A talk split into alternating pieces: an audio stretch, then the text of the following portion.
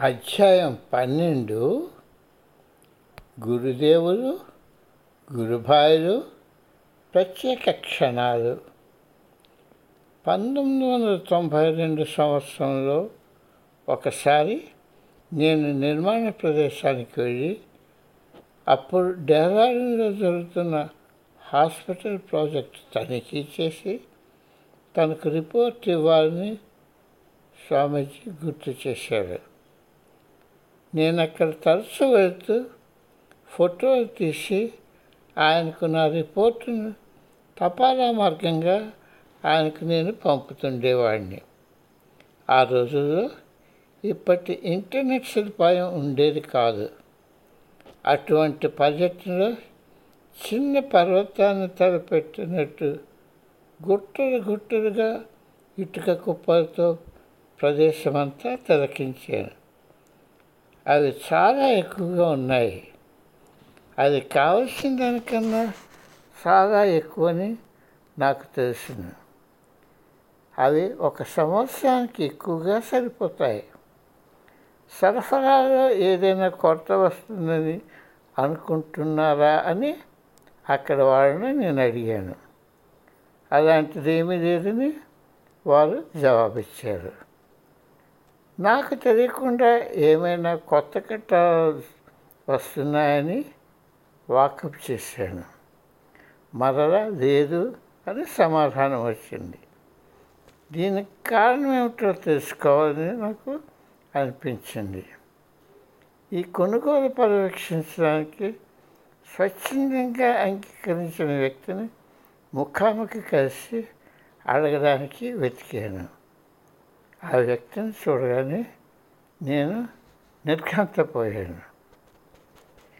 ఆయన కొన్ని నెలల ముందు కాకతాళీయంగా సాబాలో మా ఇంటికి ఇంతకుముందు ఆస్ట్రేలియా దేశం నుండి నన్ను చూడడానికి వచ్చాడు ఆస్ట్రేలియా దేశంలో నేను పట్టుబట్టి పెట్టాలని సంకల్పిస్తున్న కొన్ని వ్యాపార ప్రతిపాదనలను చర్చించడానికి గురుదేవులు అతన్ని అక్కడ పంపారని ఆయన తెలిపారు. నా పడక గది నుండి నేను హాన్స్టేలో ఉన్న గురుదేవులకు ఈ ఆగంతుకున్న విషయమే కనుక్కోవడానికి ఫోన్ చేశాను. ఆయన్ని తనకు తెలుసునని కానీ ఆయన్ను తను చూడమని చెప్పలేదని గురుదేవులు చెప్పారు. అతన్ని మర్యాదగా మాట్లాడుతూ పంపించి వేశాను. ఆయన ఏదో ఒక విధంగా తన వస్తు సేకరణలో ప్రావీణ్యుడనని గురుదేవులను నమ్మించి నిర్మాణ ప్రాంతంలో తన ఉచిత సేవలను అందిస్తానని ప్రతిపాదించారు. ఆయన మితిమీరిన ఇటుక రాసులు నిర్వచేటకు కొన్ని చోచ్యమైన సందేహాస్పదమైన జవాబులు ఇచ్చారు. అలా కొనటంలో తను తక్కువ ధర ఇచ్చిందని సంజయ్ చెప్పారు. తక్కిన వాళ్ళతో మళ్ళా చర్చించాక దానిలో ఏమాత్రం పొదుపు చేయలేదని వాస్తవంలో అది మార్కెట్ ధర కన్నా ఎక్కువని నేను తెలుసుకున్నాను. గురుదేవుల ఫోటో గురుదేవులకు ఫోటోతో నా రిపోర్ట్ అందుకున్నాక ఆయన ఆ వాలంటీర్తో చాలా నిరాశపడి ఉంటారు.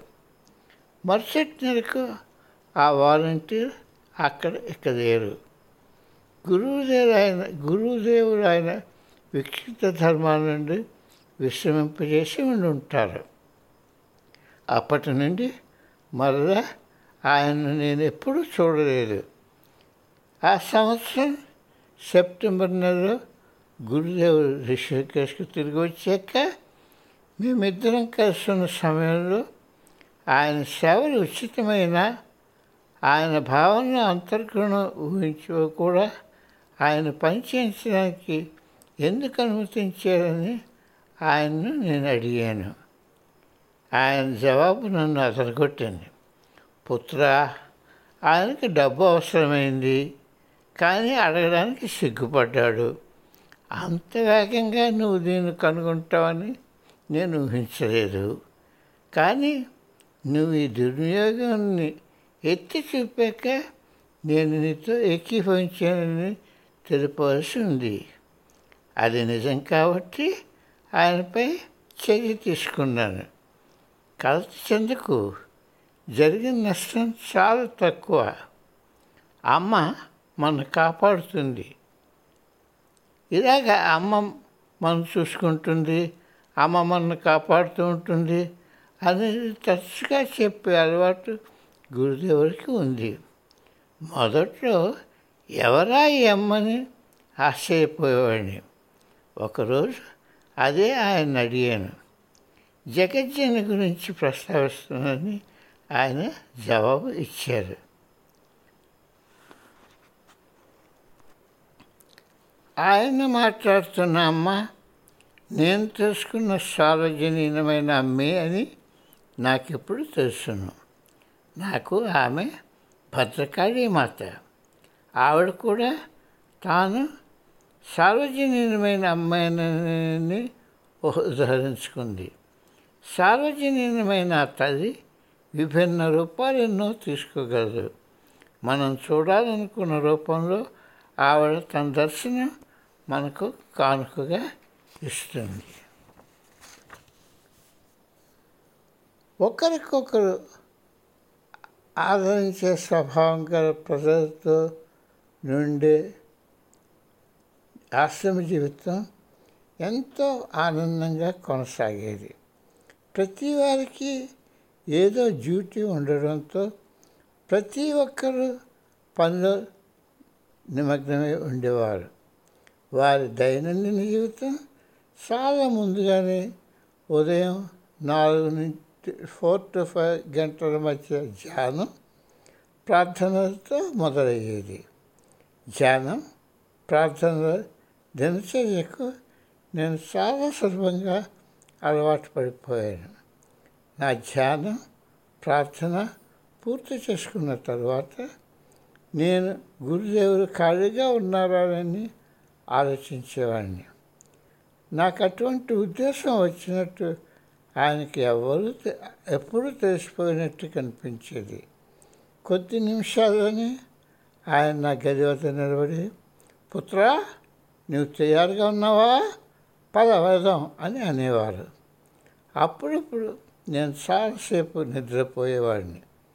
అలాంటప్పుడు గురుదేవుడు వచ్చేస్తారన్న భయాందోళనతో తయారవడానికి పరుగులు పెట్టేవాడిని. గురుదేవుడే గురుదేవుడు నేను నిత్యక్రమంలో చేసే ఉదయ కాలకృత్యాలు పూర్తి చేసుకున్న తరువాతే ఆయన ప్రతిసారి వస్తుండేవాడు. ఆయన ఆశ్రమం మొదటి అంతస్తులో ఉండేవారు. ఆయన కలుసుకోవడానికి జనులు ఎప్పుడు వేచి చూస్తుండేవారు. తరువాత ఆయనను కలియాలనుకున్న సంఖ్య బాగా పెరిగిపోవడంతో ఆయన బస వారికి అందుబాటులో లేకుండా ఏర్పాటు చేయబడింది. లేకపోతే ఆయన ఏకాంతంగా ఉండటానికి విశ్రమించడానికి వీలు పడేది కాదు. ఆయన మాకు వినోదం కలిగించే కథను ఒకదాన్ని చెప్పేవారు. ఒక ఋషి తన తలవెంట్రుక తీసి ఒక స్త్రీకి ఇచ్చారు.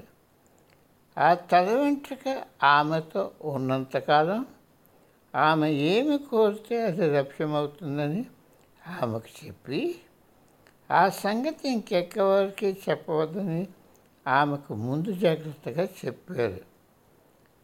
అది ఎలా చేస్తుంది? పని చేస్తుందని తెలుసుకొని ఆమె ఆ సంగతి అందరికీ చెప్పింది. ఎంతోమంది ప్రజలు ఆయన తల వెంట్రుకలను గుంజుకోవడానికి రావడంతో ఆయన తన జీవితం కాపాడుకోవడానికి పారిపోవలసి వచ్చింది. ప్రజలు అలాంటి వారు. వారు ఇతరుల గురించి ఆలోచించరు. వాళ్ళ వాళ్ళు వాళ్ళ కోరికలు పరిష్కరించుకోవడానికి సంతృప్తిపరచుకోవడానికి ఏ పనైనా చేయడానికి వెనుకాడరు అని గురుదేవుడు చెప్పారు. గురుదేవుని చూడడానికి వచ్చేవారు చాలామందిలో ఇది కనిపించేది. ఆయన వద్ద నుండి నేర్చుకోవడానికి ఆయన ఇచ్చే విస్తృతమైన ఆధ్యాత్మిక విజ్ఞానంలో పాలు పంచుకోవడానికి వారు రాలేదు. వారి భౌతిక అవసరాలు తీర్చుకోవడానికో ఉద్యోగరీత్యా ఉన్న సమస్యలు కుటుంబ సమస్యలు తీర్చడానికి సహాయం అర్థించడానికో వారు వచ్చేవారు. వారిలో ఎక్కువగా తమ తమ వ్యాపారంలో రాణించాలని పిల్లల చదువులు అమ్మాయి వివాహం ఇంకా ఇలాంటి స్వవిషయాలతో సహాయం అందిస్తూ వచ్చేవారు. ఆయన తమకు సహాయం చేయగలని లేకపోతే వారి సమస్యలు ఎలా పరిష్కరించవచ్చో తెలుపగలని వారు నమ్మేవారు. ఆఖరకు ఆయన నుండి ధన సహాయం పొందాలని కూడా కొంతమంది వచ్చేవారు. భారతదేశంలో ఎంతోమంది విజయాలకు ఆయన కారకుడు. తన శిష్యులు సహాయం అర్థించడం ఆయన నిరుత్సాహపరిచేవారు. దైవాన్ని ఎప్పుడు ఏమీ అర్థించకు. దైవాన్ని ఎప్పుడు ఏమీ అర్థించకు. ఆయనే నీవు అది పొందాలని అనుకుంటే ఆయనే అది నీకు ఇచ్చేవారు. అందుచేత ఆయన దేవుడు అని పిలుస్తాం. నువ్వు ఆయన్ను ఏమైనా అర్థించిన సమయంలోనే నువ్వు ఆయనను అవమానిస్తున్నట్టు లెక్క అని ఆయన నాకు చెప్తుండేవారు. నేను కూడా గురుదేవులపై అటువంటి అభిప్రాయంతోనే ఉండేవాడిని. నేనేమైనా తెలుసుకోవాలని ఏమైనా పొందాలని ఆయన తెలిస్తే నేను అడగకుండానే అది జరిగేటట్టు ఆయన చేసేవారు. నిజాయితీతో ఆయన వద్దకు నేర్చుకోవాలని వచ్చిన వారు తమకు కావలసింది అందుకోగలిగేవారు. ఆధ్యాత్మిక ప్రయోజనాలు పొందాలని వచ్చిన వారికి వారు ఎన్నుకున్న పదంలో ముందుకు వెళ్ళడానికి వీలు కలిగించే ప్రజ్ఞాశక్తిని వారికి అందించేవారు. వారు జ్ఞానోదయం ఆధ్యాత్మిక జ్ఞానం పొందాలని కోరుతూ వారు రాలేదు. అప్పటికే వారిలో అది భాగం అయిపోయింది ఆధ్యాత్మికతో అంతిమ దశ చేరిన వాడు వారి కుటుంబ ఆమోదంతోనూ లేకపోవడంతోనూ ప్రశాంతంగా వెళ్ళిపోతారు. ఎన్నో కుటుంబాలకు వారి వారి గురువులు ఉంటారు. వారి బోధనలకు వారికి అనువైనంత వరకు అనుసరించి తమ ఇతర కార్యకలాపాలకు అంతరాయం కలిగించుకుంటారు ఆశ్రమంలో ఆయనతో ఉంటూ నేనెన్నో ఎన్నెన్నో విషయాలు తెలుసుకునేవాడిని అక్కడ ఎవరి పనులు వాళ్ళే చేసుకోవాలి. ఎవరి తిన్న వాళ్ళే కడుక్కోవాలి. అది మాలో క్రమశిక్షణకు కొన్ని గురువులు అలవరుచుకోవడానికి నిర్ధారింపబడ్డాయి. ఆశ్రమంలోని వంటశాల అవసరమైన సాత్విక ఆహారం సమర్థం చేసేది.